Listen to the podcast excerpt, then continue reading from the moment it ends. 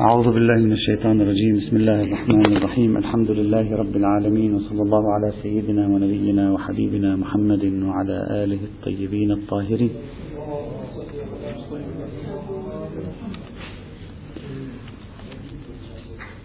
من الواضح أن الفضاء الإمامي يحتاط جدا كما نعرف في موضوع كشف الملاك، خاصة لو فسرنا الملاك بأنه عبارة عن الملاك الثبوتي، أي المصلحة الواقعية والمفسدة الواقعية التي قدرت الأحكام الإلهية على وفقها وعلى أساسها.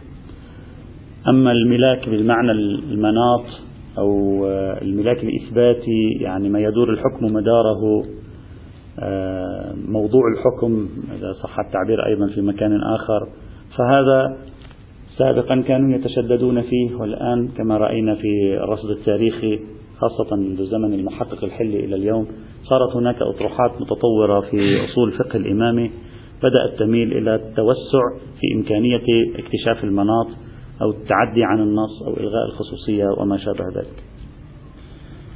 أكثر المتأخرين الإمامية الذين رأينا لديهم نزعة مقاصدية كانوا يتكلمون عن موضوع اكتشاف الملاك، كما رأينا الشيخ المنتظري تكلم عن هذا الموضوع، الشيخ شمس الدين تكلم عن هذا الموضوع، سيد فضل الله تكلم عن هذا الموضوع، الشيخ مغنية تكلم عن هذا الموضوع وغيرهم. وكانوا يعتقدون بأنه لا بد أن نفك هذا الحصار ونخفف من هذا التشدد في موضوع إمكان اكتشاف الملاكات والمناطات حتى المصالح والمفاسد أحيانا. لكن أغلبية هؤلاء كما رأينا لم يقدموا أطروحات علمية موسعة تحقيقية أصولية، فقد قدموا إثارات فكرية، إثارات تستحق التوقف عندها. عندما نقول إثارات لا يعني أنها غير ذات قيمة، لا، إثارات تستحق التوقف عندها. لكن أما دراسة مستقلة معمقة موسعة تكشف لنا آليات كشف الملاك، كيف نعرف الملاك، كيف نكتشف الملاك، ما هي الطرق، ما هي الوسائل، ما هي الضوابط، ما هي العوائق، هذا لم نجده عند التيار المقاصدي المتأخر الذي اطلعنا على بعض أعماله خلال الجلسات الماضية. لكن بعض الأعمال القليلة جدا التي كتبت مؤخرا فتحت الباب للتفكير في موضوع كشف الملاك، فتحت الباب للتفكير في كيف هي الضوابط التي ينبغي علينا أن نشتغلها لكشف الملاك، يعني بدأت تفكر في هذا الموضوع. نظريات هذه الكتب التي صدرت والأعمال التي صدرت نظريات جديدة لم تطرح، بمعنى نظرية جديدة أو طرق جديدة أنا ما رأيتها طرحت، يعني بعد التتبع بالمقدار الذي رأيته لم يطرحوا طريقة جديدة، لكن توسعوا في الطرق الموجودة. يعني الطرق التي ذكروها مثلا إلغاء الخصوصية، تنقيح المناط، النص الصريح، النص الظاهر، التعليلات المنصوصة، مناسبات الحكم والموضوع، دليل العقل، استقراء، وكل هذه رأيناها من قبل، يعني رأيناها في كلمات العلماء والفقهاء من قبل ولو بنحو الإشارات هنا وهنا. هؤلاء جمعوها، نظموها، توسعوا فيها وفصلوا فيها أكثر. لم أجد إضافة طريقة جديدة بحدود مطالعتي، لم أجد إضافة طريقة جديدة في هذا المجال. مثلا الشيخ علي دوست في كتاب الفقه والمصلحة جمع هذه الطرق، أغلبها ليس جميعا، جمع هذه الطرق وتكلم عنها، ليس بتفصيل وليس بإيجاز. لكن يبدو لي أن من أكثر الأشخاص الذين توسعوا في الحديث عن هذه الطرق، جمعوها وتوسعوا فيها، هو السيد محمد علي الايازي أو السيد محمد علي ايازي. السيد محمد علي ايازي وهو من الشخصيات المعروفة على مستوى الدراسات القرآنية بالخصوص، أسهب في قضية كشف الملاك، حتى أنه ألف كتابا مستقلا، وهو كتاب ترجم أيضا إلى اللغة العربية في مجلدين، كتاب كبير، واسم الكتاب مقاصد الأحكام الشرعية وغايتها، دراسة في سبل اكتشاف الملاكات. هذا العنوان يفتح شهية الإنسان، بمعنى أن الكاتب يريد الآن أن يدلنا على الطرق، وهذا أمر التيار المقاصدي محتاج إليه. إذا تريد أن تبني نظرية مقاصدية، نظرية تتعدى النص، نظرية تخوض في أعماق ما بين سطور النص، يجب عليك أن تؤلف بهذا العنوان. هذا العنوان ضروري بالنسبة لك، وتضع نظرية فيه وتضع رؤية فيه وتمنهجه حتى تستطيع أن تقدمه في المحافل العلمية. بالفارسية أعتقد اسمه اسمها، هو كشف الملل طباعة هنا، وترجم العربية أيضا بمجلدين طبعه مركز الحضارة في بيروت، مجلدين كبيرين أيضا طبعه مركز الحضارة في بيروت. طبعا السيد طريقته التوسع في العرض، طريقته هكذا يعني في أكثر كتبه. طبعا هذا الموضوع عند أهل السنة موجود، أهل السنة عندهم هذا العنوان، طرق كشف المقاصد، طرق كشف الأغراض، تعبير الملاك ليس متداولا عندهم كثير، لكن هذا موجود عندهم وصنفوا في ذلك كتبا مستقلة أيضا. واحد من آخر هذه الكتب اللي هو من الكتب المخصصة لهذا المجال لا بأس أن أشير إلى كتاب الدكتور نعيم جغيم، نعيم جغيم اسمه طرق الكشف عن مقاصد الشارع. كل الكتاب مخصص لذكر هذه الطرق واستقرائها في التراث الإسلامي والتعرض لطريقة أين يمكن أن نفعلها، ما هي شروطها إلى آخره.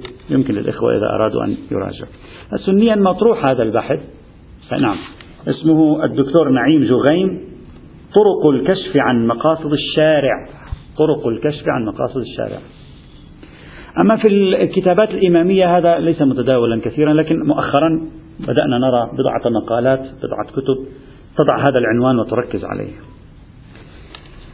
طبعا عندما نقول طرق كشف الملاك، أول شيء بالنسبة للإمامي، أول شيء يواجهه الخوف من القياس.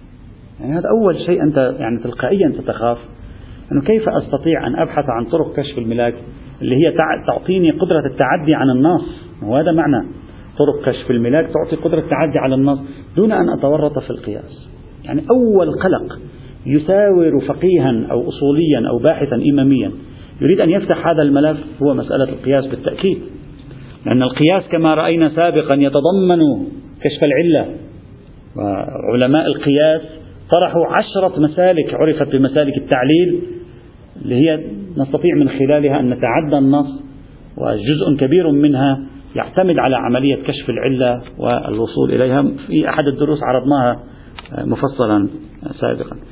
فإذا الفقيه الإمامي الباحث الإمامي وكأنه عندما يسير في هذا الموضوع بالخصوص هو يمتاز عن الفقيه السني. الفقيه السني لا يشعر بقلق، لأن الفقيه السني إذا أراد أن يتورط في القياس وليس عنده مشكلة في القياس، لكن الفقيه الإمامي إذا أخطأ خطأ بسيطا في هذا الموضوع ممكن أن يقع بشكل تلقائي في القياس، وبالتالي هو يتحرك في إذا أردت أن أعبر في أرض ملغومة، فيحتاج أن يكون أكثر حذرا وأكثر انتباها أن لا يقع في القياس وفي الوقت عينه لا يتورط في الانغلاق وشل النص، كما رأينا سابقا الوحيد الباباني تكلم عن هذا الموضوع بشكل واضح. من هنا السيد ايازي خصص الفصل الرابع من هذا الكتاب، خصصه لهذا العنوان، طرق اكتشاف الملاكات. الفصل الرابع كاملا تقريبا، الفصل الرابع ما يقدر ب 250 صفحة طرق اكتشاف الملاك فقط، الطرق ما قبلها من الفصول بحوث مستقلة، لكن هذا الفصل فقط في هذه الطرق في هذا الموضوع. وأول ما بحث الأيازي في القياس، الآن لا أريد أن أستعرض ما طرحه أيازي، لأن أيازي هو طرح هذه الطرق التي نعرفها نحن في علم الأصول، لكنه قام بجمعها والتأمل فيها والتوسع فيها. لا نريد أن نبحث، لأن هذه الطرق معروفة كما قلت، لكن ما لفت نظري أنه أول ما تعرض للطرق بحث قضية القياس. الآن أريد أن أتوقف عند هذا الموضوع، انتهينا من أيازي خلاص، اترك أيازي الآن، نحن نريد أن نأخذ هذه لنحللها قليلا في هذا الموضوع. أيازي قبل أن أبدأ، أيازي عندما يبحث في القياس يتوصل إلى نظرية يقول القياس المحرم الذي نهى عنه أهل البيت هو كل قياس يعتمد العقل فقط لا النص، يعتمد العقل ليكتشف الملاكات الواقعية يعني المصالح والمفاسد الثبوتية، ثم يتم إجراؤه في مقابل نص. هذا هو القياس الذي نهى عنه أهل البيت. إذا الإخوة يذكرون لما استعرضنا نظرية السيد السيستاني، السيد السيستاني لما حلل ابن الجنيد والفضل بن شاذان ويونس بن عبد الرحمن ماذا كان منهجهم؟ قال من الممكن عند بعض المتقدمين أن يكون هناك اعتقاد أن ما نهى عنه أهل البيت خصوص هذا النوع من القياس، أي القياس الذي يكون في مقابل النص، اللي هو عبارة عن الرأي والاجتهاد في مقابل النص. أما غيره أهل البيت لم ينفوه حسب ذاك الاحتمال الذي أثاره السيد السيستاني غير موافق له، ولكن قال بالإمكان أن يكون بعض القدماء ربما قالوا بذلك. السيد ايازي يتبنى هذا ويدافع في بحثه المطول في قضية القياس، يدافع عن أن هذا هو الذي نهى عنه أهل البيت صلوات الله وسلامه عليهم أجمعين. طيب، الذين بحثوا في طرق اكتشاف الملاك أو في طرق التعدي عن النص عادة لا يبحثون في القياس. السيد ايازي بحث في القياس، وأنا أعتقد أن هذه نقطة مهمة بالنسبة للسيد ايازي، يعني نقطة إيجابية إضافية تسجل له، تسجل بصرف النظر عن النتيجة التي توصل إليها، هل نوافق عليها أو لا نوافق عليها، هذا بحث آخر. لماذا أقول ذلك؟ لسبب بسيط، وهو أن روايات القياس، والآن أرجو أن تتنبه لي جيدا، روايات القياس من الممكن أن تكون دالة على إلغاء جميع طرق التعدي عن النص نظريا. يعني أنت تقول لي إلغاء الخصوصية، ما هو مدركها؟ العرف، يعني حجية الظهور، يعني السيرة العقلائية، حجية الظهور مرجع للسيرة العقلائية. فقل لي تنقيح المناط بواسطة مثلا مناسبات الحكم والموضوع، ما هو مصدرك فيه؟ أقول لك العرف بفهم العرفي، مناسبات الحكم والموضوع عرفا كذا وكذا، هكذا نستخدم هذه الآليات. أغلب هذه الآليات التي يستخدمها الفقهاء والأصوليين المتأخرون هي في الحقيقة مرجعها إلى النظام الدلالي، مرجعها إلى حجية الظهور، مرجعها إلى العرف، مرجعها إلى فهم العقلاء إلى النصوص. العقلاء يلغون الخصوصية، العقلاء يتعدون عن النص، العقلاء مناسبات حكم والموضوع عندهم يخرجون من هذه القيد الموجود في النص إلى إلى إلى خصوصية أوسع. هكذا هو الادعاء. طيب، ألا يحتمل نظر هل هذا لوحده كاف في حجية إلغاء الخصوصية عرفا؟ هل هذا لوحده كاف في الاعتماد على العرف في إلغائه للخصوصية؟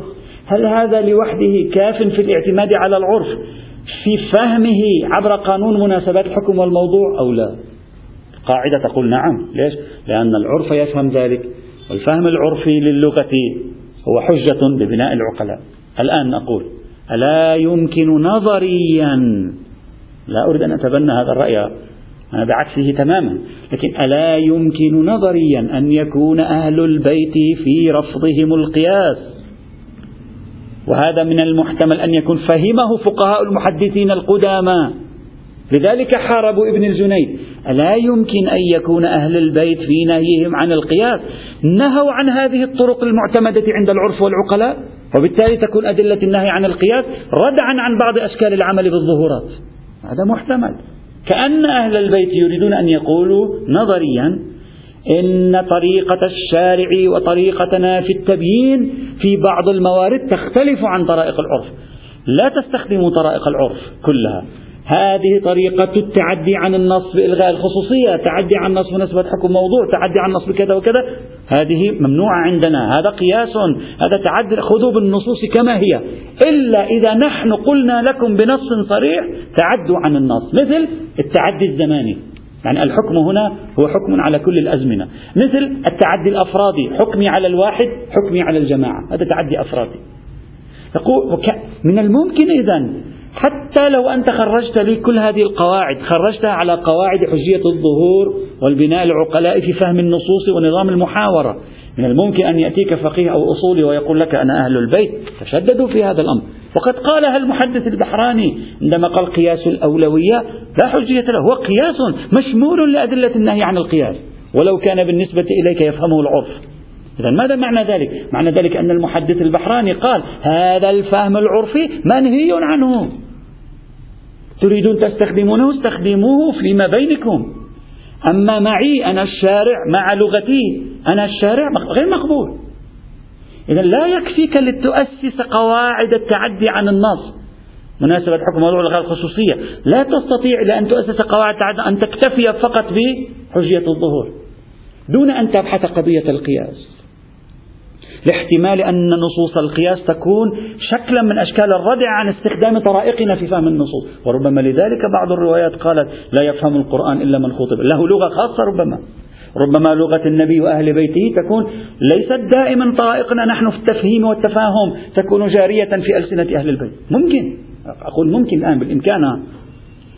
من هنا نقول إن دراسة قواعد التعدي عن النص كإلغاء الخصوصية ومناسبة الحكم من موضوع و إلى آخره ومذاق الشارع إلى آخره واستقراء إلى آخره يجب أن يكون أولا تقعيد حجيته في ذاته إما عبر حجية الظهور أو غيره، ثانيا إحراز أن أدلة النهي عن القياس وتشدد أهل البيت في موضوع القياس لم يكن يشمل هذه الموارد وإلا يكون ردعا عن البناء العقلائي. ولهذا قلت بأن الخطوة التي قام بها السيد ايازي في استحضاره موضوع القياس في داخل بحث طرائق كشف الملاك مهمة، لأنه لما توصل إلى معنى ضيق للقياس ففتح له الباب في الأخذ بإلغاء الخصوصية. أما لو توصل الإنسان إلى معنى واسع فيما هو المنهي عنه في القياس لربما بعض هذه الطرق لا تكون شرعية أيضا. هذه نقطة مهمة علينا ننتبه إليها. لذلك أقول من يريد أن يبحث في مقاصد الشريعة إماميا، من يريد أن يبحث في تعدي عن النص إماميا، من يريد أن يبحث في الغوص في أعماق النصوص وما بين سطورها إماميا، لا يمكن أن يترك قضية القياس، يجب أن يعطي رأي فيها. والخلل هنا، هذه الجملة الأخيرة، الخلل هنا أن كثيرا من علماء الإمامية بحثوا كل هذه الطرق ولكنهم تركوا البحث عن القياس في القرون الأخيرة إلا قليل، كصاحب الفصول محمد تقي الحكيم وفلان هنا وهناك، مع أن قضية القياس يجب أن تنقح. لا أصل عدم حجيته، أصل عدم حجيته متفق عليه إمامية. ما هو القياس المنهي عنه؟ يجب أن يبقى حاضر هذا الموضوع، لأن وجود توسع النهي عن القياس يضيق كل تلك الطرق، تضيق النهي عن القياس يوسع لك مجال استخدام تلك الطرق. فهناك تناسب طردي وعكسي بين قضية القياس وموضوع التعدي عن النص واكتشاف الملاكات والغوص في المناطات، سواء كان ملاكات ثبوتية أو إثباتية في هذا الإطار. إذن هذه نقطة. نعم.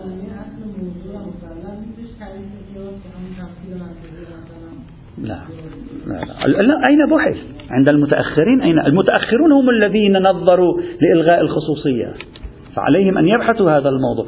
ألا أقول ثبوتا ليس عندهم قناعة، عندهم، أقول إثباتا في البحث العلمي يجب أن يبقى هذا البحث حاضرا لنعرف بالضبط ما هي المساحة التي تم النهي عنها، خاصة وأن الإخباريين طرحوا قضايا هنا وهم من المتأخرين، وبالتالي هذا الموضوع لصيق في مهمة. ولذلك ترى مثلا بعض المتأخرين مثل الشيخ شمس الدين، سيد فضل الله، أشاروا، حتى الشيخ مطهري أشاروا إلى قضية القياس لكن عرضا، وإنما القضية تحتاج فعلا إلى تنقيح.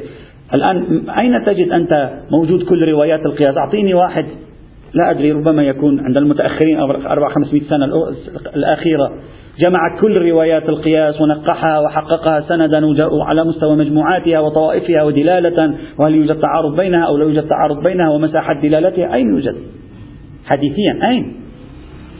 كأنما تؤخذ القضية مسلمة ويرتب عليها ويبنى عليها مثلا. هذا بحث جدير بأن يبحث. لا، ثبوتا بينهم وبين أنفسهم نعم ممكن يكون توصلوا إلى نتيجة، معذورين أكيد، لكن ماذا عن وجود هذا الموضوع في البحث العلمي؟ لأنه يؤثر على، لم يعد هذا موضوع القياس بهذه المقاربة التي أقولها موضوع سني شيعي، لا، بهذه المقاربة التي أقولها موضوع القياس موضوع شيعي شيعي، لأنه يساعدني على فهم الموقف من أدوات التعدي عن النص، فرض النظر السنة ماذا يقولون، أريد أن أعرف أهل البيت ماذا قالوا. هذه النقطة التي أردت أن أضيفها هنا تأكيدا على هذا الموضوع. هذه آخر شخصية، يعني أردت فقط المرور على هذه النكتة عند السيد ايازي. ويوجد كثيرون كتبوا في موضوع مقاصد الشريعة مؤخرا، لم أجد إضافات يعني كثيرة عندهم. ما قلناه في هذه الشخصيات، العينات، الأمثلة التي ذكرناها أعتقد كافية، لأن البقية تقريبا قالوا نفس هذه الأفكار في هذا الموضوع. الوقفة الأخيرة أو الخاتمة التي نريد أن نختم بها موضوع تاريخ نظرية المقاصد إماميا، بعد أن بحثنا تاريخ نظرية المقاصد سنيا. إذا أردت أن أسوي جولة سريعة هكذا مع بعض الملاحظات السريعة يمكنني أن أقول: أولا، لاحظنا في الفترة الأخيرة، وكلامي في الفترة الأخيرة في العصر الحديث، لاحظنا رغبة أكيدة عند تيار في الإمامية نحو التوجه نحو المقاصد. يعني واضح هذا، إنه في شخصيات، بعضها من الفقهاء، بعضها من المفكرين، واضح أنهم عندهم رغبة أكيدة وإحساس بالحاجة لتناول هذا الموضوع والاهتمام به. لكن طبعا لم نجد نسبة التوجه نحو المقاصد إماميا كنسبة التوجه سنيا، يعني سنيا في القرن العشرين نسبة التوجه إلى المقاصد واسعة، يعني الكتابات عند جميع المذاهب والاتجاهات الفقهية حتى السلفية ما عندهم مشكلة، بالعكس هناك حماسة عالية.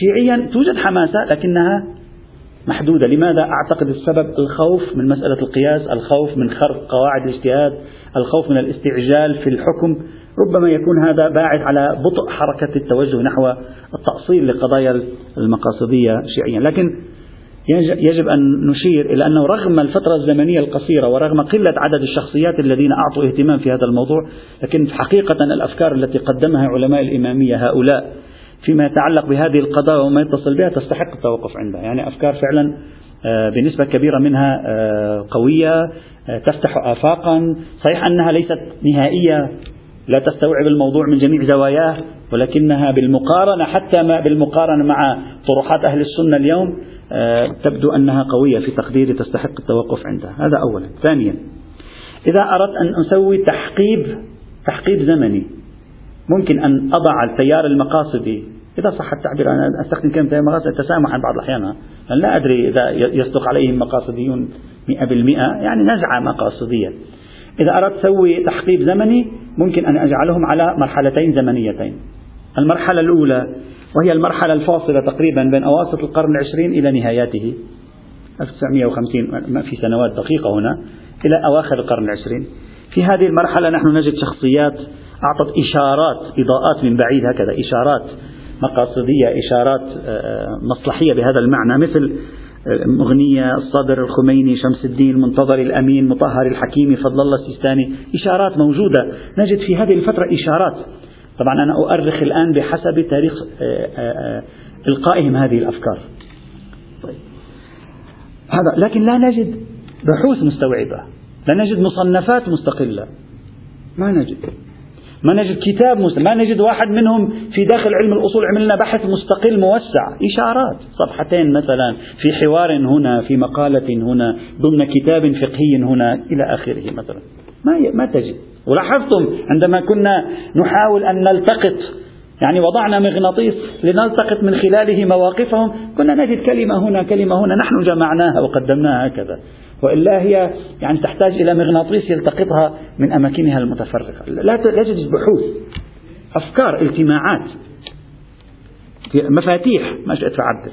مرحلة ثانية، مرحلة لاحقة، بعض الأشخاص اللي هو الجيل النخب المعاصر تقريبا بدأوا يتوسعون، يصنفون كتبا مستقلة في هذا الموضوع، يتوسعون فيه من أوله إلى آخره، يجمعون أطرافه، يلملمونها، ينقحونها، يضعون لها أصلا موضوعا مستقلا. هذا شيء لم يكن موجودا من قبل، لا وجود له من قبل.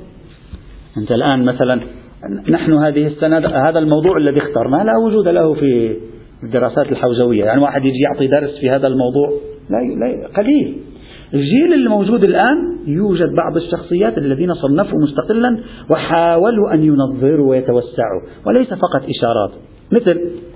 مثلا تأخذ على سبيل المثال الشيخ علي دوست، واضح بحثه مستقل في هذا المجال، السيد ايازي، السيد محمد تقي المدرسي، شيخ الصانعي أصلا له أيضا مساهمات مستقلة في هذا المجال وتأثيرات هذه المساهمات. طيب، إذا نجد جيل مثل واحد من بعيد يعطيك إشارة ضوئية، يعني يشعل الضوء ويطفئ الضوء، يعطي أفكار، التماعات. الجيل الثاني بنى على تلك الأفكار، أخذها، بدأ يفكر فيها أكثر، بدأ ينظمها، بدأ يرتبها، بدأت تنضج الفكرة أكثر، وهذا شيء طبيعي. كل نظرية جديدة، كل توجه جديد، كل مسار فكري جديد في البداية يولد على شكل أفكار متفرقة مبعثرة في الكتب، غالبا ما لا يهتم بها، لكن الجيل الثاني يبدأ يلتقط هذه الأفكار إذا كان متحمسا لها، ينظمها، يبلورها، يضعها على شكل مشروع.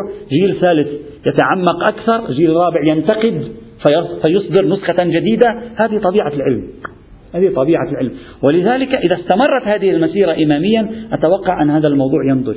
إذا ما استمرت هذا الموضوع سيطويه النسيان بتقديري، يعني إذا ما ظهر جيل الآن يستمر في مثل هذا النوع من الكتابات ودروس البحث الخارج. هؤلاء أغلب بحوثهم، كثير منهم بحوثهم كانت درس خارج، ودروس البحث الخارج في هذا الموضوع، سيموت الموضوع. وهذه الإشارات التي وجدتها في كلمات الإمام الخميني وكلمات فلان وكلمات فلان ستنتهي، ستصبح إشارات عابرة في بطون الكتب، لن تجد يعني حضورا في المحفل العلمي. نأمل أن يكون هناك حضور، نحن نأمل هكذا، لكن لن تجد لها حضورا إن لم ينهض جيل شبابي يحاول أن ينظر، لا أريد يقول يحاول أن يثبت، يبحث. هذه أطروحة جديدة، شخصيات طرحت فيها أفكارا نحن مضطرون أن نبحث فيها لنرى صحيحة أو غير صحيحة، لا نتكلم عن نتائج. ثالثا أيضا لاحظنا في هذه الفترة الأخيرة أن الأشخاص الذين أثاروا أفكارا ذات نمط مقاصدي على نوعين، أشخاص فقط أثاروا أفكارا، وأشخاص أثاروا أفكارا ورأينا انعكاس أفكارهم في تجاربهم الفقهية. يعني في أشخاص رأينا أفكارا، لكن لما ذهبنا إلى فقههم وكان لهم بحوث فقهية ما وجدنا شيئا. هناك أشخاص لا، رأينا لهم أفكارا، وعندما رأينا كتبهم الفقهية رأينا انعكاسات ذلك على كتبهم الفقهية، بل بعضهم انعكاسات ذلك على فتاويهم. يعني مثلا سيد الشيخ شمس الدين واضح انعكاسات ذلك في كتبه الفقهية، في بحوثه الخارج في فقه الجهاد، في بحوثه في فقه المرأة 4-5 مجلدات، واضح انعكاس هذا التوجه. الشيخ صانعي نفس الشيء أيضا.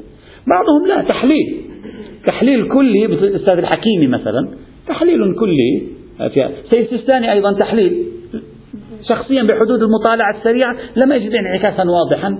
كما قلت الإخوة بإمكانهم أن يبحثوا في تراث السيد السيستاني، يعني في أعمال السيد السيستاني، ويجد لعله يجد انعكاس ذلك. فإذا الشخصيات التي تحدثت عن هذه الإشارات على نوعين، شخصيات طرحتها نظريا، شخصيات حاولت أن تأتي بها إلى الدرس الفقهي. والشخصيات التي حاولت أن تأتي بها إلى الدرس الفقهي بالنسبة إلينا أهم، يعني دراستها أهم. لماذا؟ حتى نعرف كيف تنعكس تلك الأفكار في الفقه، هل تستطيع أن تنتج شيئا في الفقه أو لا تستطيع، أو تبقى هكذا أفكار معلقة على الرفوف لا يمكن أن نوظفها في الفقه. فنرصد تجربتهم، نستفيد منها ونطورها، ننتقدها إلى آخره. رابعا أكثر الذين مالوا للنزعة المقاصدية شيعيا لم أجد لديهم يعني بشكل صريح تمييزا بين المفهوم الوضعي النفعي للمصلحة وبين المفهوم الأخلاقي للمصلحة. هذا موضوع في غاية الأهمية، في غاية الأهمية أكثر مما تتصور، لأنك عندما تقول المصلحة، المنصرف ما هو؟ المصالح الراجعة إلى شؤون العباد في دنياهم، مصالح اقتصادية، مصالح الحفاظ على حتى الضروريات الخمس، حتى الضروريات الخمس التي طرحها المقاصديون منذ الجويني والغزالي إلى يومنا هذا، ما هي؟ واحد منها الدين كان، ولا 4 منها، يعني 4 أخماسها دنيوية، النسب والعقل والدنيا مال. في خوف. نعم أيضا، وهذا أشار له كما قلنا ابن تيمية أشار إلى أنهم عندما تكلموا عن الدين في مقاصد الشريعة أخذوا الدين بمعنى تكون مسلم فقط، يعني الهوية الانتمائية، لم يأخذوا الدين بمعنى إيماني أصلا لم يتعاملوا معه ذلك. ما أريد أن أقول هنا، إذا تعاملنا مع فكرة المصلحة بمعناها السائد فيخشى أن نتورط في نهاية المطاف مع فقه مصلحي مقاصدي يسير على الطريقة الوضعية، على الطريقة المدنية العلمانية، يعني مصالح الإنسان، نعيش حقوق الإنسان، مصالحه، ما يريد أن يريحه، ونخسر المصلحة بمفهومها الإيماني. ممكن تكون المصلحة بمفهومها الإيماني قد تجامع المعاناة، قد تجامع المصلحة بمفهومها الإيمان التضحية وليس الأخذ، إنما المصلحة بمفهومها النفعي تعني الأخذ. وحتى في بعض الدراسات الغربية اليوم هناك توجه للتحرر من فكرة المصلحة النفعية بالمعنى الأناني للكلمة، إخراج الإنسان من أنانيته بعض الشيء ليصبح قادر أن يعطي أكثر مما يأخذ، لأن الثقافة الغربية ربته خلال 200-300 سنة على أن يكون دائما يأخذ، دائما يطالب، ودائما عنده مطالبة. وبالتالي من الضروري للباحث في المقاصد هنا أن يضع بحثا وتعريفا في هوية مفهوم المصلحة اللي هي عليه مدار المقاصد في الدين. كيف يفهم الدين المصلحة؟ ما هي المصلحة في المفهوم الدين؟ ما هي العناصر الإيمانية الأخلاقية الروحية؟ هذا يجب أن ندخلها في هذا السياق، وهذا شيء ربما لم نجد. يعني عندما تناول أكثر هؤلاء الموضوع تناولوه مفهوم المصلحة بمفهوم العادي، وغالبا ما كان ينصرف إلى تحقيق المصالح الدنيوية ليس بالمعنى السلبي لكلمة دنيوية، يعني بمعنى المادية في مقابل مصالح معنوية. يحتاج نضيء، طبعا هم لا يقصدون، لكن يحتاج نضيء على هذا الموضوع لإخراج مفهوم المصلحة من بعده النفعي إلى بعده الأخلاقي. هذا موضوع في غاية الأهمية بالنسبة إلينا. طيب طبعا بعضهم حتى لا يعني نذهب بالقضية، بعضهم لماذا أشار إلى هذه القضية، مثل محمد تقي المدرسي في بعض بحوثه أشار إلى هذا الموضوع وحاول أن يستجيب له. خامسا وأخيرا نختم به، من الواضح أن المؤسسة الدينية الفقهية الإمامية لم ترحب حتى الآن بهذه المشاريع، هذا واضح يعني، وأي واحد يقرأ كمتابع محايد واضح حتى الآن غير مرحب بها، بل ببعض الأوساط في خشية كبيرة منها وفي خوف منها وفي تحذير منها. هذا واضح يعني، أي مراقب يتتبع يستطيع أن يتوصل إلى شيء من هذا القبيل. وهذا يعني أن أمام هذا المشروع طريق طويل شاق، يعني هذا طبيعي، أمامه طريق طويل شاق حتى يثبت نفسه. ما دام لم يتم الترحيب به حتى الآن ويعني التعامل معه بكثير من الإيجابية، هذا معنى أنه أمامك طريق شاق وطريق طويل حتى تستطيع أن تثبت هذا الطرح، إذا أنت تؤمن به تثبته في المحافل العلمية وفي الحوزات العلمية أيضا. ربما يكون السبب في تحذر المؤسسة الدينية من هذا الطرح هو دائما في إحساس أن هذا النمط من الأطروحات سطحي وليس متعمقا. طبعا لا أريد أن أقول هو سطحي، هم هكذا ينظرون إليه، على أنه سطحي ليس متعمقا، عرفي كثيرا، ليس فيه الدقة، لأننا خضعنا في الحوزات العلمية لمفهوم خاص للدقة. الدقة هي هذا التفكيك بين قوسين غير العرفي بالنسبة لي، هذا نسميه الدقة، حيث يكون دقيق. استصحاب مفاد كانت تامة لا يعطي مفاد كانت ناقصة، استصحاب كرية الماء لا يعطي أن الماء كون الماء كرا كما درسنا عند المحقق العراقي، صحيح؟ هذه الدقة، هذا المفهوم الذي يفتخر الإنسان عندما يلتفت إلى هذه النقاط، هذا المفهوم سيطر على العقل المدرسي، وبالتالي صار ينظر إلى أي نمط غير هذا النمط بشيء من الريبة، بشيء من التشوش. طبعا لا أقول لا يحق له، يحق له، لكن فليعطي له سمعا أكثر، أن نسمع لهذا الصوت الآخر أكثر من أن نحكم عليه قبل أن نسمعه.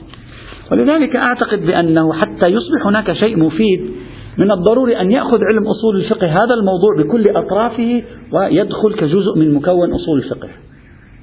يعني أنت الآن لا تجد بحث إلغاء الخصوصية مستقلا في أصول الفقه، ليس له باب، ولا تنقيح المناط، ولا مقعد الشريعة، ولا كشف الميلاد، ولا حتى قاعدة تبعية الأحكام المصالح المفاسد.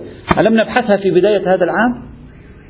بحثناها في بداية هذا العام، لا تجد لها بحثا، متفرقات، عليك أن تفتش أنت، لا يوجد لها بحث مستقل أصلا اسمه قاعدة تبعية الأحكام المصالح المفاسد، عليها متفرقات، عليك أن تجمعها. إذا شخص، ليس شخص، إذا تيار يستطيع أن يجمع هذه المتفرقات ليضع منظومة في قضايا المصلحة والمقاصد ثم يطرحها في داخل علم أصول الفقه، ثم يحاول هذا التيار أن يدخلها في الدرس الرسمي، يمكن أن تتلقاها الحوزات سواء نقدتها أو قبلتها، بحث آخر، لكن يصبح جزء من الدرس الرسمي الحوزوي في هذا الإطار. وهذا كما فعل السيد باقر الصدر مثلا، موضوع مناسبات الحكم، والموضوع أعطاه عنوان مستقل في الحلقة الثانية، صحيح هو صفحة واحدة، لكن أعطاه عنوانا مستقلا. أن تعطيه عنوانا مستقلا هذا مهم، لأن الطالب منذ أن يتربى من البدايات يعرف أن هذا الموضوع له بابه الخاص، وبالتالي ينبغي التأمل فيه، لا يمر عليه وهو لا يلتفت إليه فيسكن في ذهنه دون أن ينقح فيه أو يفكر فيه أو يتأمل في خلفياته في هذا المجال. وبالتالي إذا استطعنا أن نفتح هذا الباب في الدرس الأصولي، ممكن كثير من الموضوعات نجمعها، كثير. الآن أنا إذا سألتك وين تجد بحث في مذاق الشارع؟ وين عندك؟ وين نبحثها هذه؟ الآن مكتوبة في الفقه، تجد استخدامها في الفقه. وين تجد بحث في روح الشريعة التي يستخدمونها الآن؟ وين تجد بحث في تنقيح المناط الذي يستخدمونه الآن؟ وهكذا لا تجد. جمع هذه هو خدمة للفقه وخدمة لأصول الفقه، وبالتالي تطوير لهذه الموضوعات. حتى الاستقراء أيضا في الفقه تستطيع أن تأتي به لأنه جزء أساسي كما رأينا، وبالتالي تطوير لهذه الموضوعات وخدمة لأصول الفقه الإسلامي في هذا المجال. ربما أطلنا، وأخيرا أقول ربما أطلنا في استعراض الجانب التاريخي في الفصل الثاني من هذا العام، لنظرية المقاصد لم يكن بناي أن نطيل كثيرا في الرصد التاريخي والتحليل التاريخي عند السنة والشيعة. كنت أريد أن يكون نصف هذا المقدار هو البحث التاريخي، ونذهب إلى أصل النظرية وأصل البحث بعد أن انتهينا من موضوع فقه المصلحة. لكن على أي حال أطلنا، لكن ما كنت أريده أن نستفيد من هذه الإطلالة التاريخية. أين هي نواقص هؤلاء؟ ما هي نقاطهم الإيجابية؟ ماذا فعل السابقون؟ كيف نراكم تجاربهم؟ كيف نستفيد من أعمالهم؟ وكيف نستطيع أن نفكر؟ ممكن أحيانا أثاروا فكرة لم يبرهنوا عليها، فكرة تبدو غير برهانية، أنت تتأمل بها قد تجد لها برهانا، لو لم تسمعها منهم لا تفكر فيها حتى تجد لها برهانا، لكن لأنك سمعتها منهم ممكن أن تفكر فيها في هذا السياق. هذا يعني آخر مطافنا هذا العام، آخر الرحلة هذا العام، وإن شاء الله تعالى في العام القادم سوف نعرض خارطة الأصول الأساسية ما نتصوره نحن، لأننا انتهينا من الطروحات السابقة، ما نتصوره، أعمدة التصور وأعمدة ما نطرحه، وما هي البراهين عليه، وما هي النتائج التي يمكن أن تترتب عليه إن شاء الله تعالى. نسأل الله سبحانه وتعالى أن يوفقنا لمراضيه ويجنبنا معاصيه. سامحونا على أي تقصير، ولا تنسونا من صالح دعائكم، والحمد لله رب العالمين.